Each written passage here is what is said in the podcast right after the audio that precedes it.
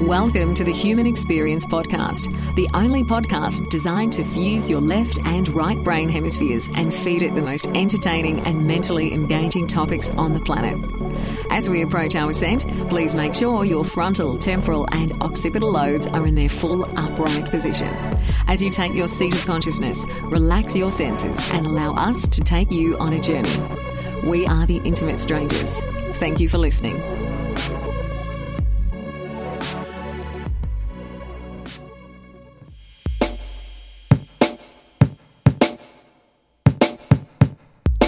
Ladies and gentlemen. Welcome. We have got a phenomenal show planned for you guys this evening. Gotten many requests for us to do a show based on health. So that's what we're going to be doing tonight. We're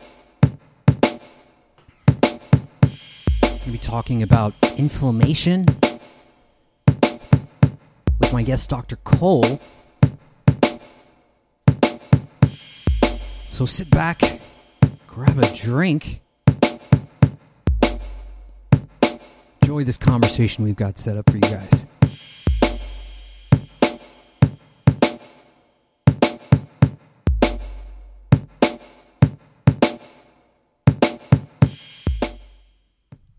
The human experience is in session.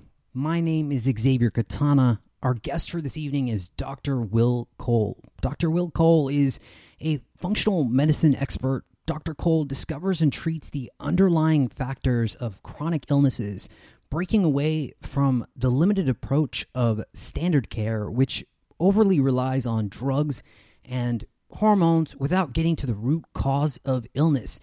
Dr. Cole gained his doctorate from the Southern Cal- California University of Health Sciences.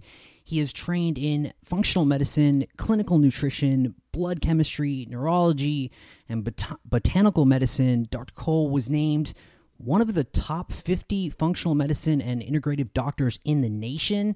He's led courses teaching people how to better understand their diet and health all around the world. Dr. Cole, Will, thank you so much for being here. Welcome to HXP. Oh my goodness, the pleasure is all mine. Thanks for having me. So, I mean, it's it's such a key part of who we are, right? Is what we eat. And you I mean, tell us a little bit about yourself. How did you get to this point? I mean, we were talking a little bit about this in the pre-show, but I mean, you're you're a pretty young guy and how did you get how did you move into this sort of phase of of you know, being an author yeah, I, I appreciate that. So I I love health and wellness. I love functional medicine. I love writing. I love people. So it's really a an awesome place where God has brought me. I think in my life where I get to talk to people around the world.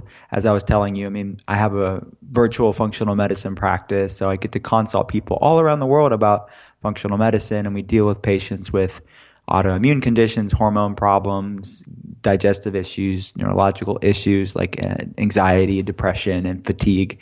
Um, and I, I, I live and breathe this functional medicine stuff. So, but my interest in wellness began growing up. I grew in a, up in a home that was interested in health. My dad was into like bodybuilding in the 80s, uh, and um, they my parents ate super clean. I thought that was normal hmm. growing up, and this was like in the 80s and 90s in like the rural uh, countryside outside of Pittsburgh in western Pennsylvania. Mm-hmm. Um, but I learned quickly when you're in school that that actually wasn't normal to eat like adaptogenic tonics and you know weird mineral elixirs and organic stuff. Yeah. But uh, and in and this was in the 80s and 90s, let alone you know it was not what wellness is today. Um, and then that kind of informed me professionally as I grew up. I knew that I wanted to, to be formally trained in this space of wellness. So I went to a, uh, a very well esteemed school in the space at Southern California University of Health Sciences, as you had mentioned. And I was heard of a guy who had gone to my school. He was older than I was. His name was Datis Kharrazian, mm-hmm. uh, who e- even today is still one of the godfathers of functional medicine. So that's when I knew, okay, functional medicine was the space where it's really the best of Western medicine, which is getting being evidence based and, and running labs and being analytical, and the best of alternative health, which is actually getting somebody healthy and getting to the root cause. And it's functional medicine is really the marrying of both east and west in many ways. Mm-hmm. So that's that's what my my job is. It's consulting patients, and all the while throughout this whole time, I loved writing. And when I wasn't seeing patients, I was writing about. Uh, research and making it easy to understand, and that's how my two books came to be. Uh, Ketotarian was my first book. It's a mostly plant-based ketogenic book hmm. um, with recipes and meal plans and all that sort of practical stuff. And now uh, my second book, uh, it comes out October 15th. It's on pre-order now. It's hmm. called The Inflammation Spectrum. So it's really a deep dive into the space of inflammation and how it's such a commonality between just about every health problem we face as a world today and to provide people like practical real life tools to start reclaiming their health because so many people are are un, you know unnecessarily struggling with health issues when my experience in functional medicine has shown me over the years that largely these things are overcomable and healable and reversible things. So, mm-hmm. why would we want to settle for anything less? So, it's really uh, my heart to really get this message out there for people that they have agency on their wellness. They don't have to just settle for a bleak existence of, of health issues. Yeah, for sure. I mean, there's so many people that I personally know, people that uh, I come across or encounter, and you know, they, they struggle with inflammation. And in the opening pages of, of your book, uh, Inflammation Spectrum, you, know, you talk about how our current age is the age of inflammation. That's what you call it. So let's let's define that. What, what how do we define inflammation, and, and what are some of the the, the health conditions surrounding infl- what inflammation is? Sure. So, uh, inflammation is a product of the immune system. And it's because of that, it's not inherently bad. Uh, inflammation fights viruses and bacteria. It's a good part of our immune system. Healthy, balanced inflammation is a great thing. And you, it's just really down to the Goldilocks principle, right? Not too high, not too low, but just right. And with inflammation, just right at the right time when you need it, and then calm down when we don't need it. The problem with so many people today around the world is that they're struggling with chronic inflammation that's too high. Hmm. So that's linked to uh, autoimmune conditions, is are inflammatory, diabetes, cancer, heart disease, to mental health issues like anxiety and depression and fatigue and brain fog research suggests that these are inflammatory in nature as well, mm-hmm. um, at least having inflammatory components to them. So it is really at the heart of, I mean, those issues that I just mentioned are basically almost everybody in the human race is impacted by that to some degree in some way. So that's what this inflammation spectrum that I talk about in the book is really about. It's this continuum of inflammatory cascades that people can find them on. And these things are constantly and dynamically shifting. And it's checking in with your body to find out where your inflammation levels are at now and looking at your energy levels, looking at your digestion, looking at your sleep. Mm-hmm. Because these are check engine lights to see where your inflammation levels are. On one end of the spectrum, it's the low grade fatigue or anxiety or dig- digestive problems. And then the other end of the spectrum are full blown, you know, ICD-10 like diagnosis codes and and then everything in between on this inflammation spectrum. So it, this is um, these are the people I spend my time with consulting. I know it's the people that are listening to this conversation right now, mm-hmm. and I know it, it's it's impacting so many people. And if it's not impacting you, it's impacting someone you love. Um, and this is the state. When I say this is the age of inflammation, it's a sad statement. It's not a good thing to deal with this this age of chronic inflammation. Hmm, okay, so I mean, let's let's get to the root cause. I mean, if if you when you encounter a patient, I mean, what is what is something that you would call the most common thing or theme that you see with most people? What are people doing wrong with with their diet? So this is the the bigger the question because we we talk about inflammation and inflammation is this commonality between all these health problems. But then as we explore in the book and how I explore for my patients, it's what's driving inflammation. Where because the body's interconnected, uh, something is upstream from inflammation, something is driving it, but then because the body is interconnected, inflammation in one area can beget inflammation in other areas, and it's what's called systemic inflammation in the research. Um, and this polyinflammation, if you will, where you have inflammation uh, because of, of the body's interconnectedness. So if we look at the things that are driving inflammation, what is upstream to inflammation? It is food, as you suggested, and that's a lot of what we talk about in the book. Because every food that we eat, every breakfast, lunch, dinner, and snack, is either feeding inflammation or fighting it. There's no neutral food. There's no Switzerland meal. It's it's serving one or the other. Hmm in some bigger ways and some smaller ways, depending on what you're having and how much you're having of it, and your own genetic adaptation and tolerance for these sort of things, and your gut microbiome balance. There's of course variables to consider, but but ultimately, food is doing one or the other, and uh, it's the exploration that I want people to to really go through.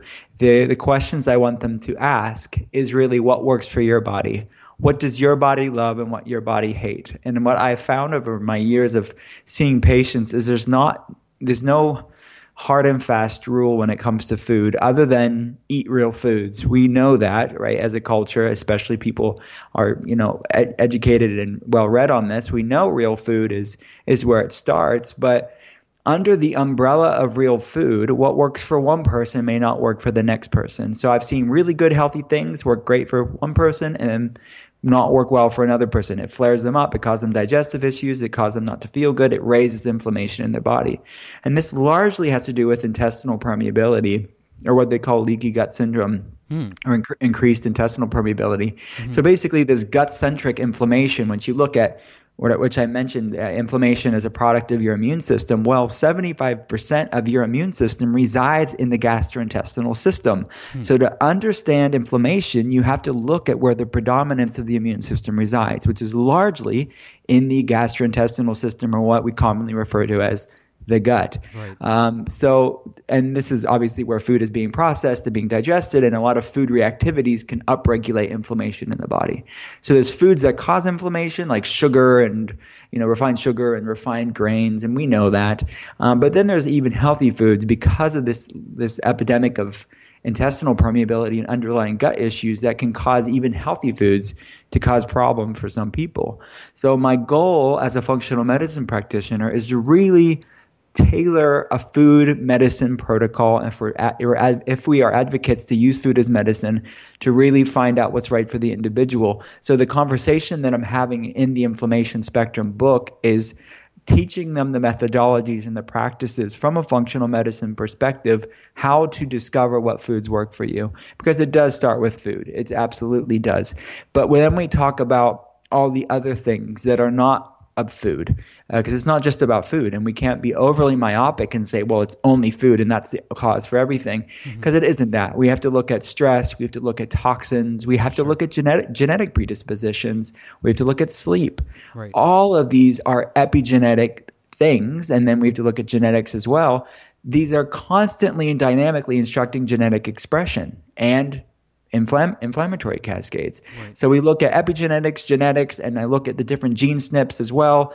like methylation gene SNPs, which methylation is this big biochemical superhighway that makes detox pathways healthy and hormones happy, happy and it builds proteins in our in our body.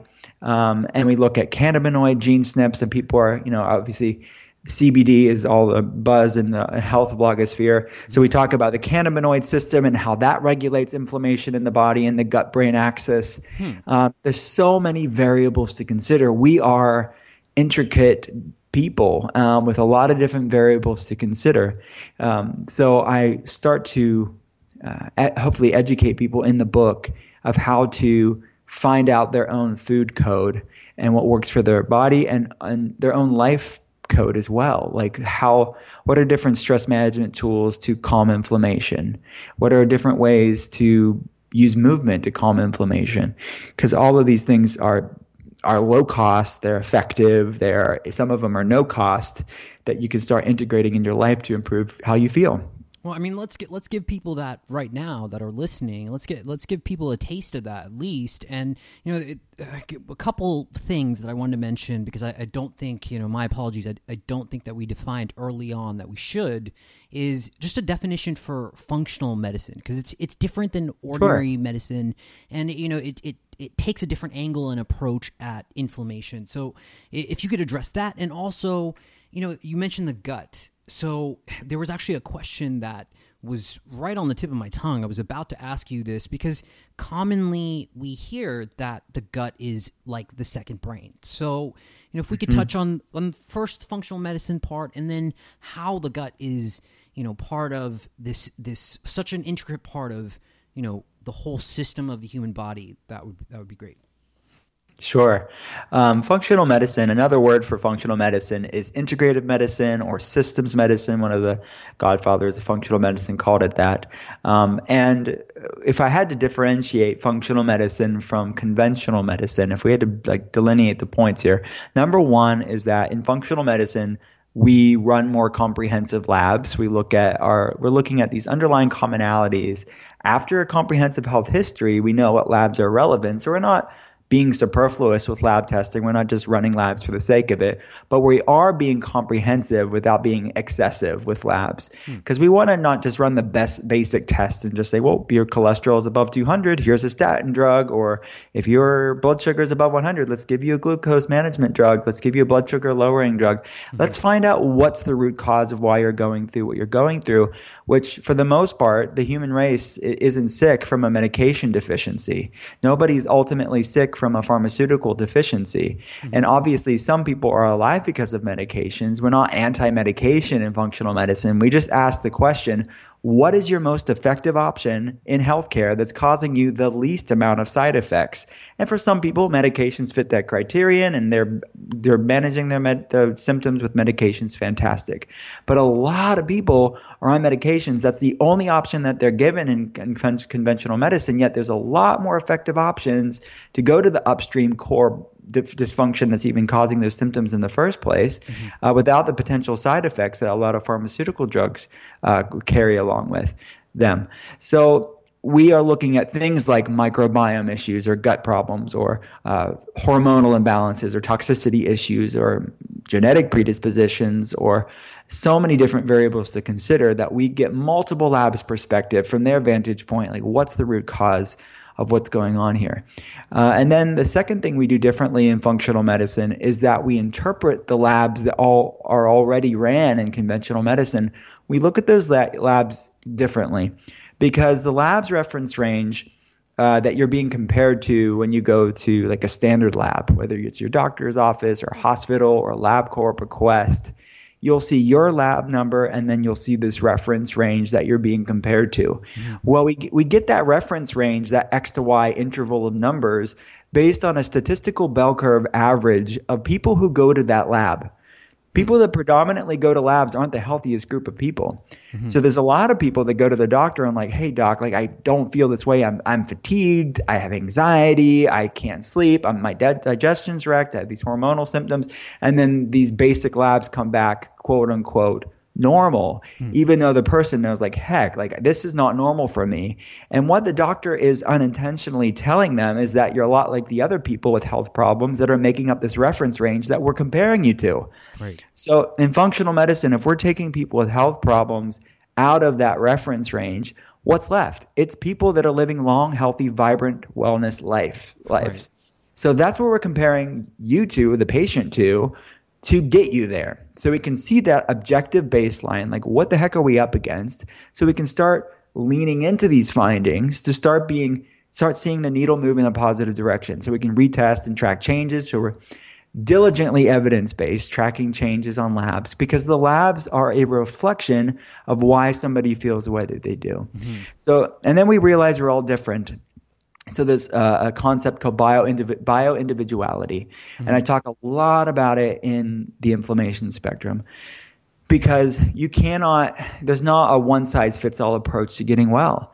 And w- the heart of functional medicine is finding out what's right for you. And you could have 100 people with the same ICD-10 code let's say this fatigue. Mm-hmm. you have a you have you were labeled by conventional medicine as fatigue well, what's driving that fatigue? Because that's just you're just diagnosed with how you feel. You know, you're just yes, I know I'm tired, but why? Or you're you're labeled with low thyroid issues. You're labeled with fibromyalgia, but why? Hmm. And you and underneath the hood, so to speak, because we see the symptom as a check engine light. Okay, you don't just cover up the check engine light and say see you in six months. You say, what's underneath the hood as you know from a diagnostic standpoint that's actually causing the symptom to be on in the first place? So for if we're using fatigue as an example is it a nutrient deficiency? Is it hormonal imbalance? Is it a chronic infection? Is it a gut issue? I mean it could be anything. Or is it a stressful job? Is it a stressful life? Is it some sort of toxicity? We have to keep our minds and our hearts open to really be a, a thoughtful okay okay. diagnostician. You know. Okay. okay. So I mean, you you jumped a, a, little bit ahead because I mean, bio individuality is in it, it's I'm looking at it on my questions list. So I mean, you're segueing a little bit, but I I wanted you to address the you know the importance of the gut and as the second brain. I'm not sure if that you did that or not. Could you? Could uh, yeah, no, I didn't. Yeah, so I th- that was my long-winded answer of functional medicine. Right. Uh, but uh, the gut is, as you had said, our second brain. Hippocrates, the father of modern medicine, he said all disease begins in the gut. And now research is catching up with antiquity that the majority of health problems today, at least to some degree, begin in the gut, if not at least having a gut component to them. So it's formed from the same fetal tissue as your brain. Uh, it's your second. It's known as a second brain for a reason. It's uh, when babies are growing in their mom's womb, the gut and brain are formed from the same fetal tissue and are inextricably linked for the rest of our lives through what's referred to in the scientific literature as the gut brain axis hmm. and, the, and the vagus nerve. Um, and if you think about it on a physical level, the gut even resembles the brain. And it's also in many far reaching ways. I mean, if you look at it, 95% of serotonin levels, your happy neurotransmitter, is made in the gut, stored in the gut. When people are maybe nervous about public speaking, they have to run to the bathroom. That's the gut brain axis. That's the stress mm. br- mm-hmm. gut brain axis. It's always uh, in flux. It's always uh, functioning. Mm-hmm. And that's why there's an explosion of research around the gut brain axis being associated with different neurological issues. The second brain, the gut, is influencing the first brain, our actual brain. So things like anxiety and depression and autism and ADHD and different autoimmune neurological issues have gut components to them. And it's bidirectional. If someone has, God forbid, like a brain injury, mm-hmm. that can impact the gut. So it's definitely bidirectional. But oftentimes you have these gut centric influences uh, causing problems in the brain. And because it's 75% of the immune system, like I said, it also is uh, linked to many different autoimmune issues. So you don't have to have digestive symptoms to have underlying gut problems. Many people think I'm going to the bathroom fine, I'm fine there. The gut health's not my thing but oftentimes you can see the core underlying gut issue causing a downstream ripple effect in the brain or in the immune system or with our hormones because a lot of our hormones are converted in the gut, like the thyroid hormone, for example. Mm-hmm. So it is so uh, powerfully influential on human health. Mm-hmm. Mm-hmm. Yeah, yeah, I, I find that really resounding. I, I love that answer. I think it's really important to really understand what's happening in the gut. And I mean, you nailed it. There's there's so many levels to how much it's regulating. Um, I, you know, I wanted to ask you a little bit more specifically. Let's say that you have someone in their you know mid to late 20s or even early 30s i mean that should be the peak of your health right like i mean if if you're if you're in your early 30s and you're waking up fatigued or tired and there's i mean at any age i guess right is there mm-hmm. there's a problem there, right? Oh yes, certainly. And I got to tell you that um, I'm seeing more people in their 20s and 30s and 40s now more than ever because of the ra- the rise of these inflammatory these inflammation spectrum issues as I referred to in the book is that they are struggling with anxiety, they're struggling with depression, they're struggling with fatigue, they're struggling with autoimmune issues. And this is growing by leaps and bounds. And these this generation, I mean my generation, they are for the most part good patients. They are good stewards and they want to do the right thing and they're exhausting all the options in conventional medicine, but yet they're still struggling.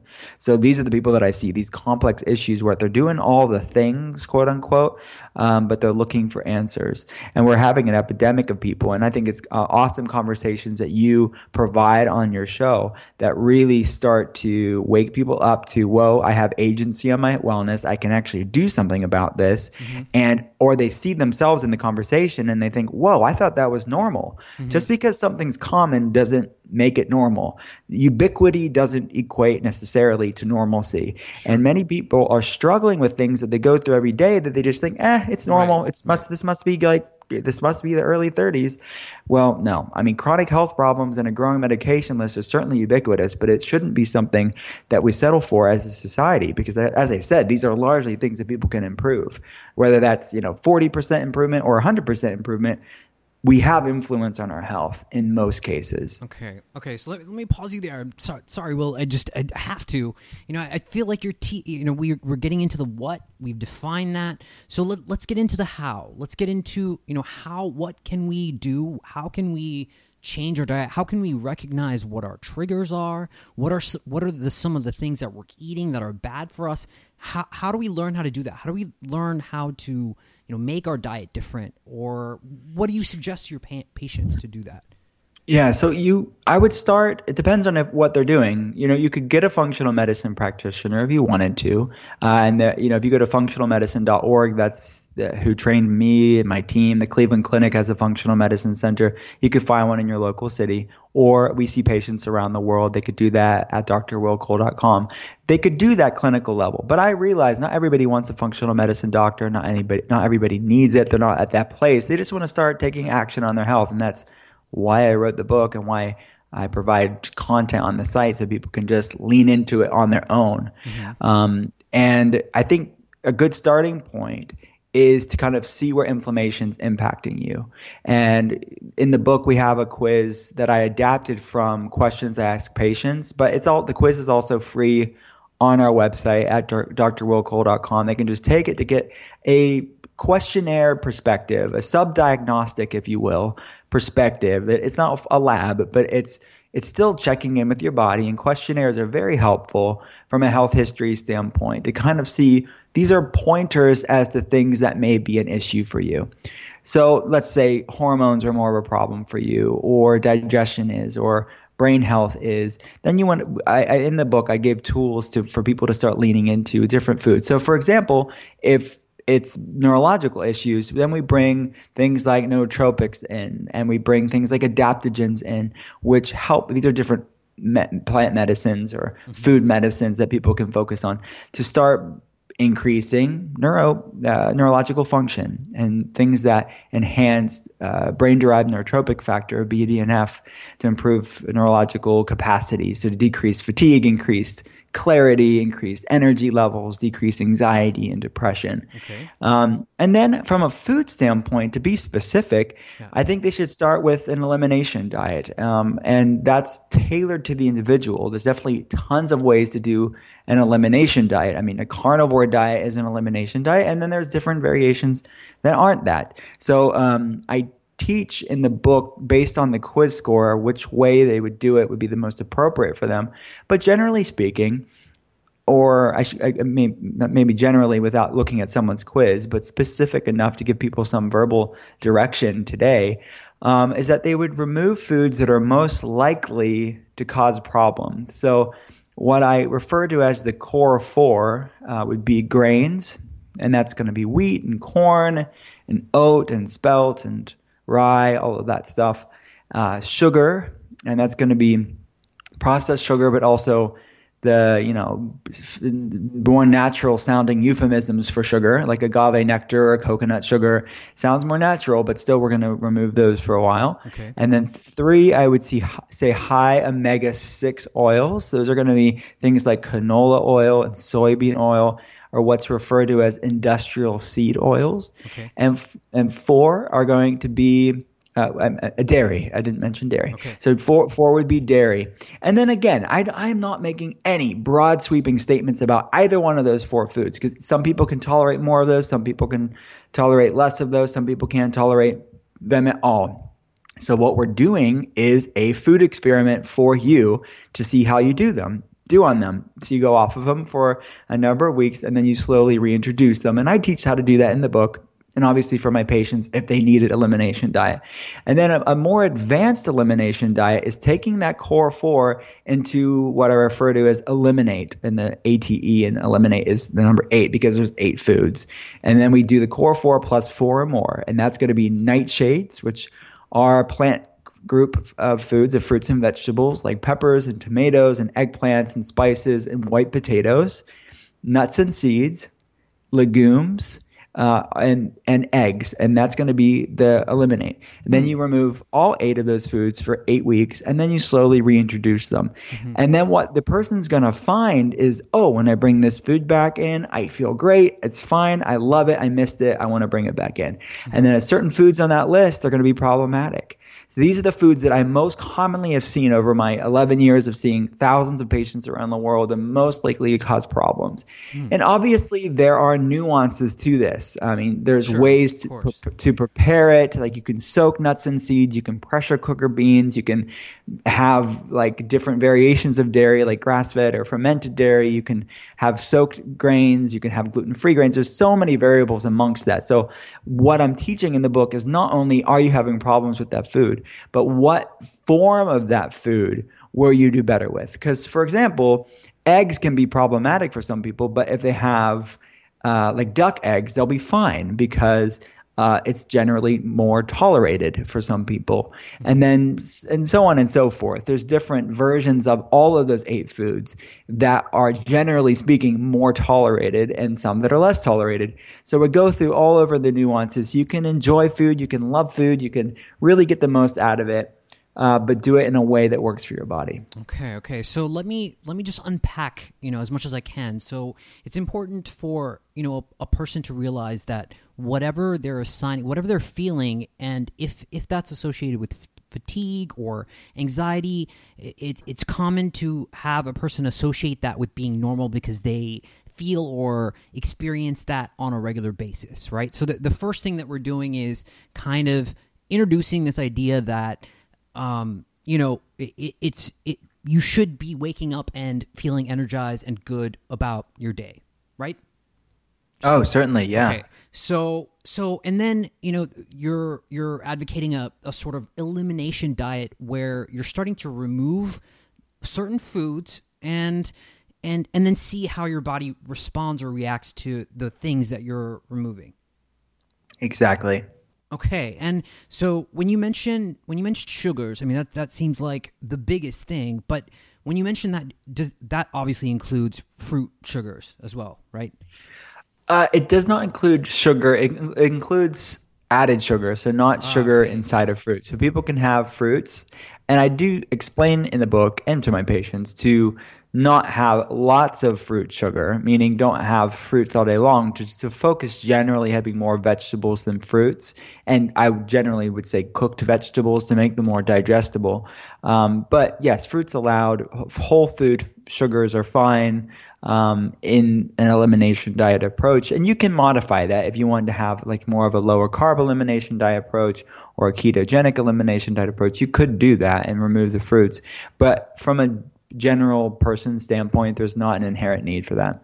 Hmm, okay, very interesting. I mean, someone we had a question come up uh, that I I found interesting. It, they talked about fasting. How connected are you to you know really f- like intermittent fasting or just just fasting for a short period? Do you mm-hmm. recommend it? Yeah, yeah, I do. I, I and it's about finding out how to do it that works for your body. We do talk about it in both the books um, because it is a major facet to health and longevity and lowering inflammation. Fasting has really some exciting research around it in enhancing something called autophagy or cellular repair.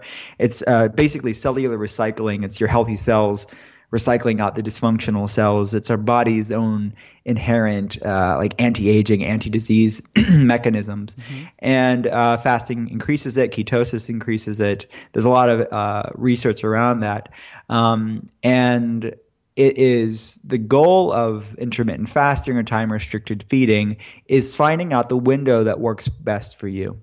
So, and I go over different ways, but the, the simplest way of time restricted feeding is what's called an 8 to 6 window. And it's eating between 8 a.m. and 6 p.m.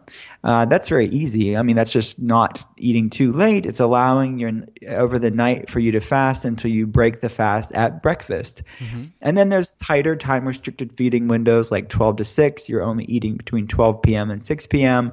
And then there's modified fasting mimicking diets where you're doing caloric restriction for a number of days to mimic the benefits of fasting. The ketogenic diet is, by its very definition, it is a fasting mimicking diet because it's mimicking a lot of the benefits of fasting without actually fasting. Um, and you see a lot of the same benefits and similarities between both the ketogenic diet and uh, intermittent fasting. So, for example, like I will eat eat when I'm hungry. I eat until I'm satiated. And the more fat adapted or keto adapted somebody is, they can start leaning into these practices. The problem I find with fasting is people doing too much too soon, like gritting their teeth, and they're coming into fasting with like uh, a, a dieting consciousness or mentality where they're just going to like gr- push through it, which maybe has its place in small instances, but largely speaking, I find that people set themselves up for for failure because they aren't fully fat adapted. They're doing too much fasting, and then they go and binge mm. uh, after the fast, and mm. that's not the appropriate. So it has to be in context with a larger healthy lifestyle and a healthy relationship with food and your body and wellness. Um, so I think that the best form of intermittent fasting is the t- kind and the type that works for you. And start off slow, lean into it, see where you feel the best, take into consideration how you feel um, through that time because more isn't always better. Um, but I am excited about the research around it. I do it almost every day to some degree. Mm-hmm. Uh, and I even lean into these more extreme versions of it, like what's called the OMAD or one meal a day, the yeah. acronym OMAD, sure. where I'll do like a 22 to 2 or 23 to 1 fasting to eating window. And I'm getting my calories in in no in that um, range. So I, I, it's not for everybody, but I think it's about leaning into it and seeing where you feel great at. And I I I, I tend to do really well with it. Yeah, I mean, there's a, there's a lot of stuff there that's that's really crucial. I mean, Dr. Cole, I I I mean, admittedly, I don't think I have the best you know diet. I just I work a lot, and most of the time, what I find myself going through is, you know, it takes me some time to get out of bed. I mean, I'm fatigued when I get up, and then when I finally do, it's like coffee. The only thing that I'm thinking about, and you know, I just Ah, God, I, I, I'm really trying to figure this out more. But you know, and then you know, as I start to sort of ingest this caffeine, you know, my energy comes back, and you know, I'm feeling good, and I will, I will, you know, I'll roll through, you know, until like two or three p.m. I look down, I go into my flow state zone. You know, as I'm working, I'll look down. It's it's like two o'clock. I haven't eaten anything, and next thing I know, I'm just I'm crashing you know, and like mm-hmm. I'm I'm I'm headed to the kitchen looking, you know, I'm primarily eating like salad or something like that in the middle of the day. I mean, when when you see someone waking up fatigued, I mean, what could be the cause of that? Well, it really could no, no, it's not. Um, some things I would uh, think about is looking at the quality of sleep. I think many people are not sleeping well. They're they're stressed. They don't have what's commonly referred to as sleep hygiene. They kind of are on electronics too late. They are on social media too late, and their circadian rhythm is jacked for a lack of a more technical sure, terms. It's sure. it's off, um, and it, they aren't getting restorative sleep, and they're getting very interrupted sleep.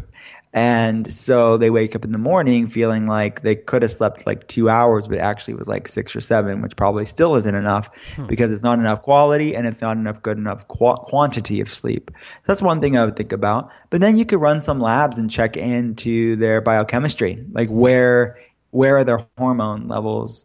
Uh, where are their inflammation levels, uh, what uh, what do their nutrients look like. So all of these things can be um, assessed from an objective data standpoint, and looking at cortisol, which is uh, inversely proportional or should be to serotonin, which is converted into melatonin at night. So you see this melatonin circadian rhythm.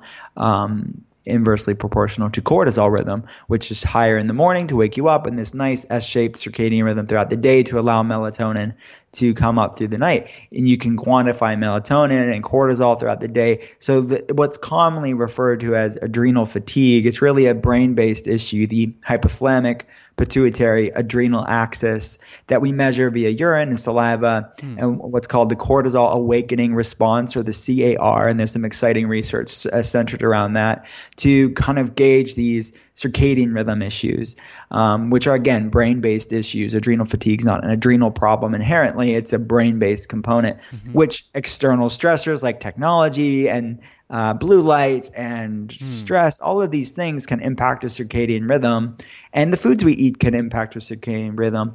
So, bringing things in to activate the parasympathetic resting digesting system, things like adaptogens to help with that brain uh, cortisol axis, things to support uh, melatonin production. Mm-hmm. All of these things are, are some things to consider but keep an open mind. It's the science and the art, the duality of functional medicine, because the other side of that is the art. And what's the space in between the facts? What is the space in between the data? And really kind of looking at this person and, and being almost like a clinical Sherlock Holmes mm-hmm. and finding out, okay, what's missing from here? And don't be so like sure and double look and triple look at what's going on here. Yeah, yeah, it's amazing. I'm so glad that you mentioned – sleep hygiene. I, I think that's really important. I mean, there is it's it seems like you know there there are more people that are that are focused on and we're finding out like we had we had uh, Dave Asprey on the show and he's all about you know bulletproof diet and blue light and avoiding that and a lot of my friends you know started picking up these blue light blocking glasses and wearing those so i mean like what would how would you design sleep hygiene? I mean, should we be off of our phones, not looking at our phones whatsoever for how many hours before we, you know, are getting into bed, and then, you know, like just the blue light blocking glasses. I mean, do you do you find those are substantial enough to recommend? Mm-hmm. Yeah, I do. Um, it depends on what your baseline is. Like, are you sleeping fantastic? Or are you not? Do you feel great or not? So, like, my advice that I'm going to be giving this instant is about if you're having issues and then how far you have to go to provide the quality sleep and the energy and the you know restorative sense of well-being that you're looking for so the variability back to that bio individuality is those are all different uh, glass sizes so to speak like glasses of water some people have bigger glasses some people have smaller glasses and these people with the smaller glasses, they'll fill up and overflow tipping point of symptoms quicker than somebody with a big glass. You can't change your glass size. That's our genetic tolerance to stressors. Hmm. But we can change what we put in the glass. And when like, we're talking about one tipping point, one glass overflowing, and that is poor sleep or fatigue uh, and if it's fatigue centered around poor sleep, which it doesn't always center around lack of sleep, but mm-hmm. um, in this example, uh, if we're looking at improving sleep, some sleep hygiene things that people can consider if their glass is overflowing, so to speak, with poor sleep, is and is are things like uh, going off of technology. I think that that would be around sleep.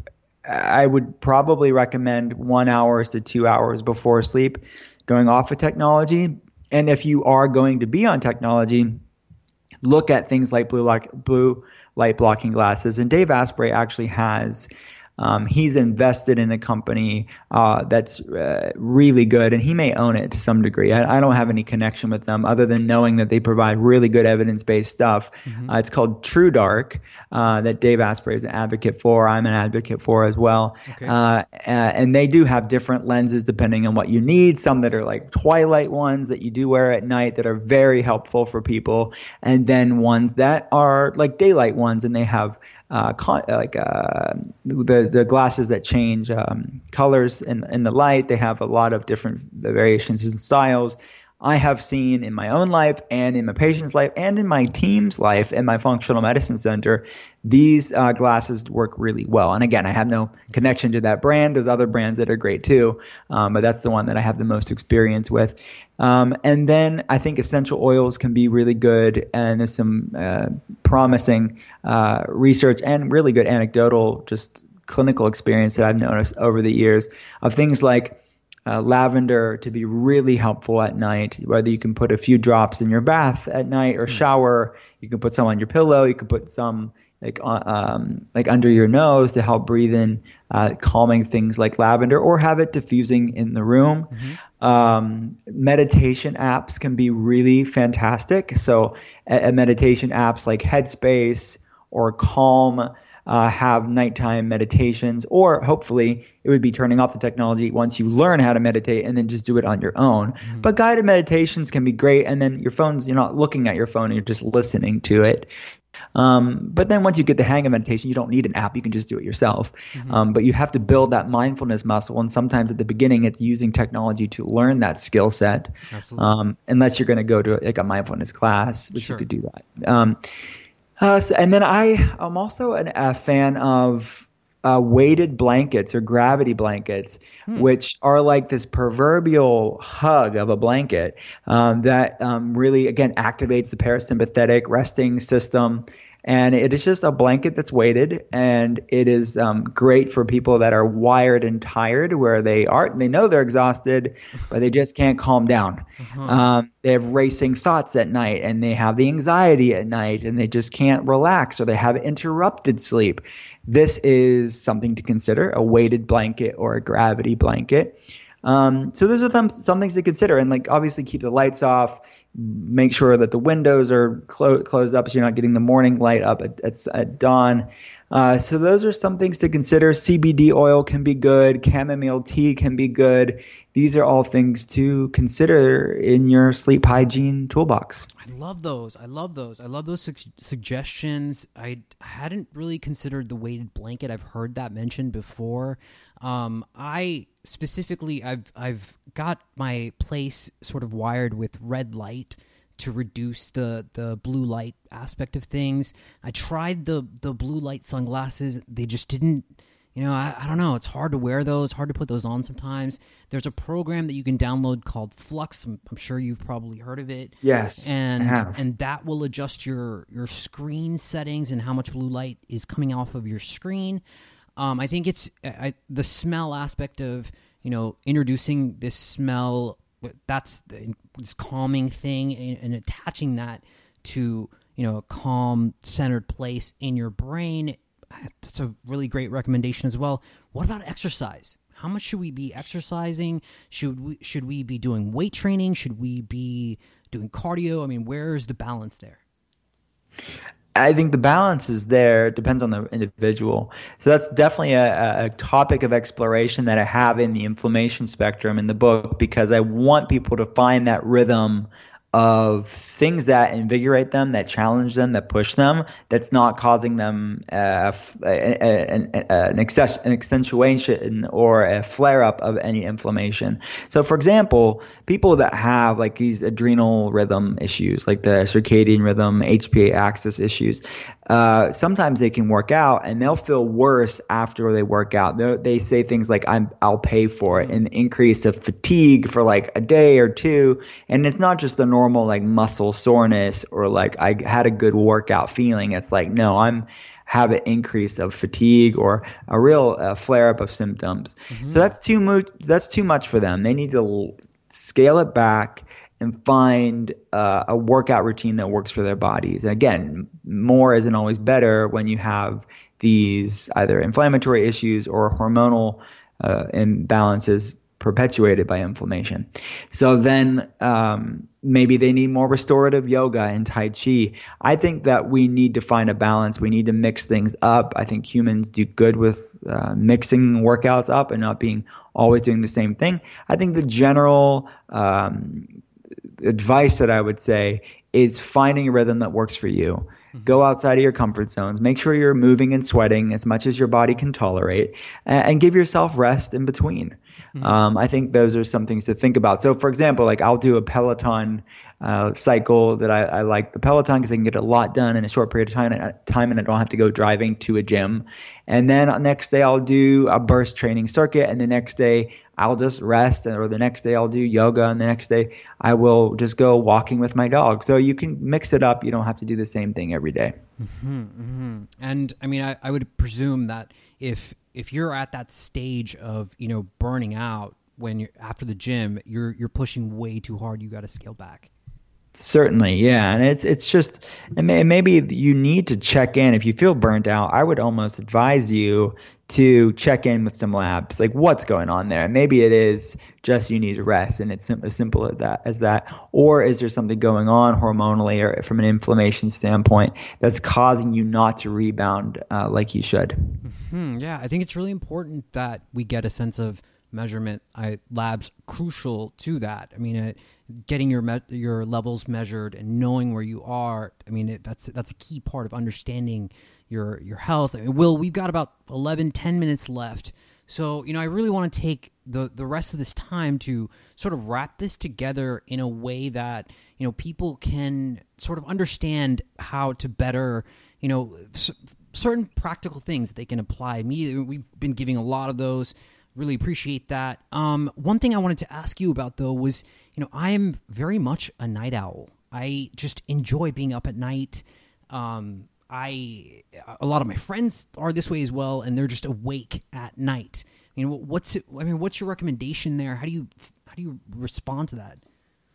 Well, I think people can get away with it for a certain period of time. And some people have, again, big glasses. Some people have smaller glasses that can handle that certain level of stress. But the research is pretty clear that if you are even just one night of poor sleep will spike inflammation levels up.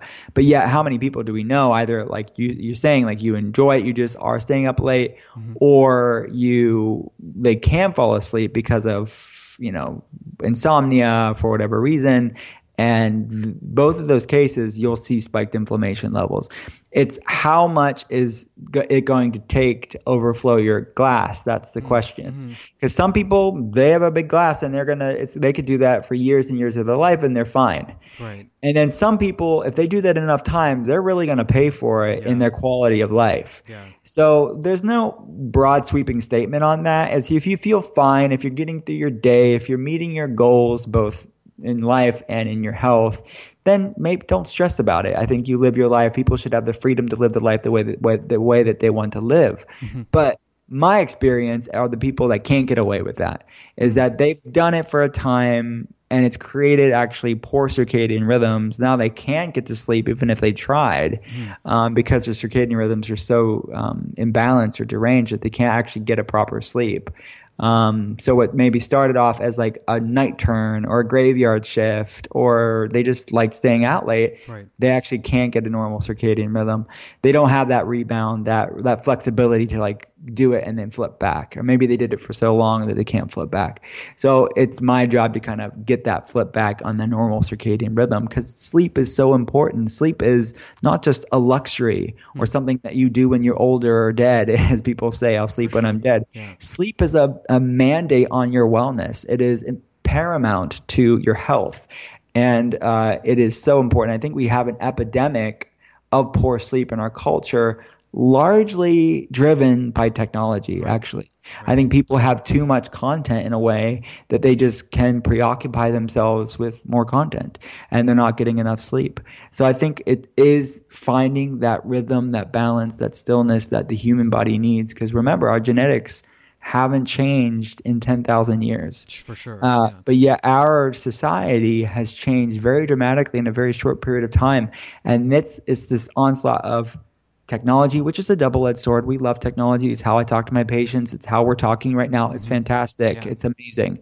But it is can be when unregulated create this uh, sort of endless vortex that's impacting our physiology in a negative way through blue light and just constant stimulation um, and stress and anxiety sometimes with the content people are confused about, um, you know, especially when it as it regards to health. Um, yeah. doc, Doctor Google, as we call it, but the uh, but it's the you know I think that it, it's it's other reasons too. Obviously, you might like hanging out with your friends at night too. Mm-hmm. But I, I would just say just look and take an inventory on your health and ultimately say, am I at where I want to be? And where am I willing to start making some compromises of things that maybe aren't in alignment with where I want to be?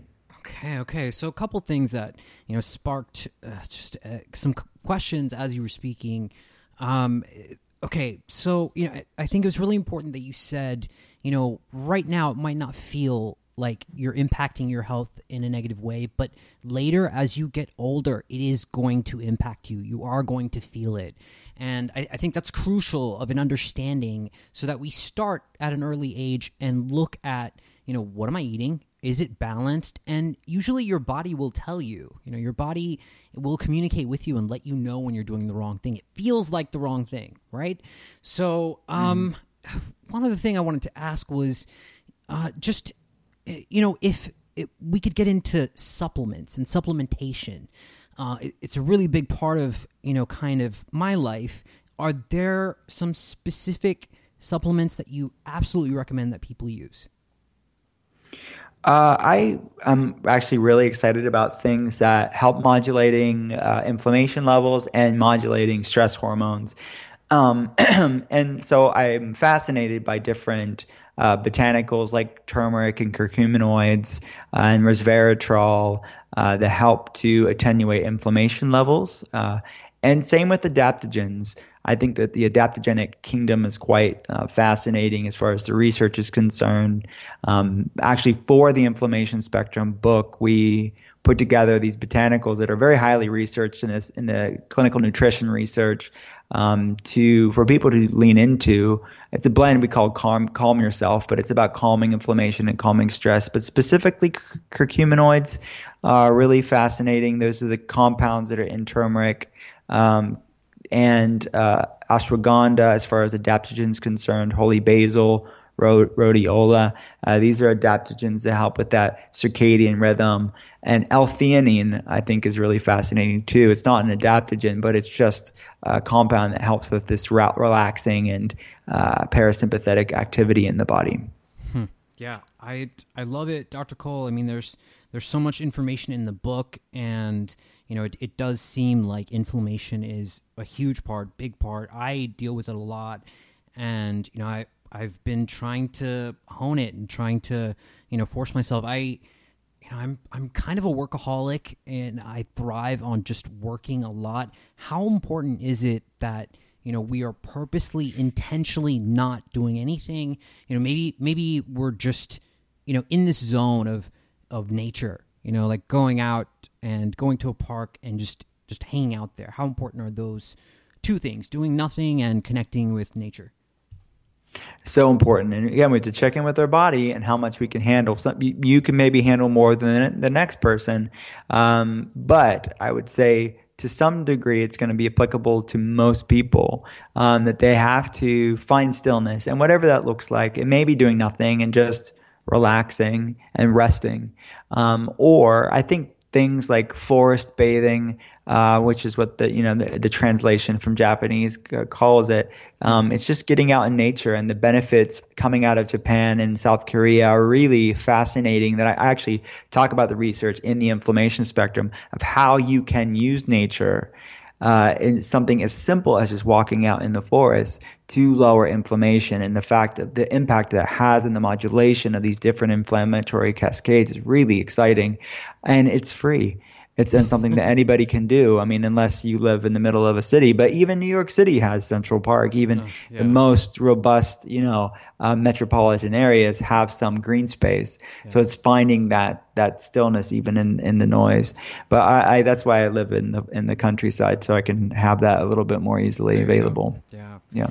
So important, uh, Dr. Cole. I really, really appreciate, sincerely appreciate your time tonight. I know you're a very busy, very busy guy.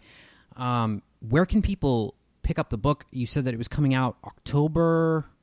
October 15th, but October it's on pre order now. Yeah, we have everything at drwillcole.com. Thanks again for having me. But yeah, it's D R W I L L C O L E.com. They can pre order the inflammation spectrum. They can check out that quiz that I was talking about. It's free on the website. Um, and we have actually an instant download of the first chapter right now during pre order. Uh, so yeah, um, thanks for having me again. Yeah, for sure.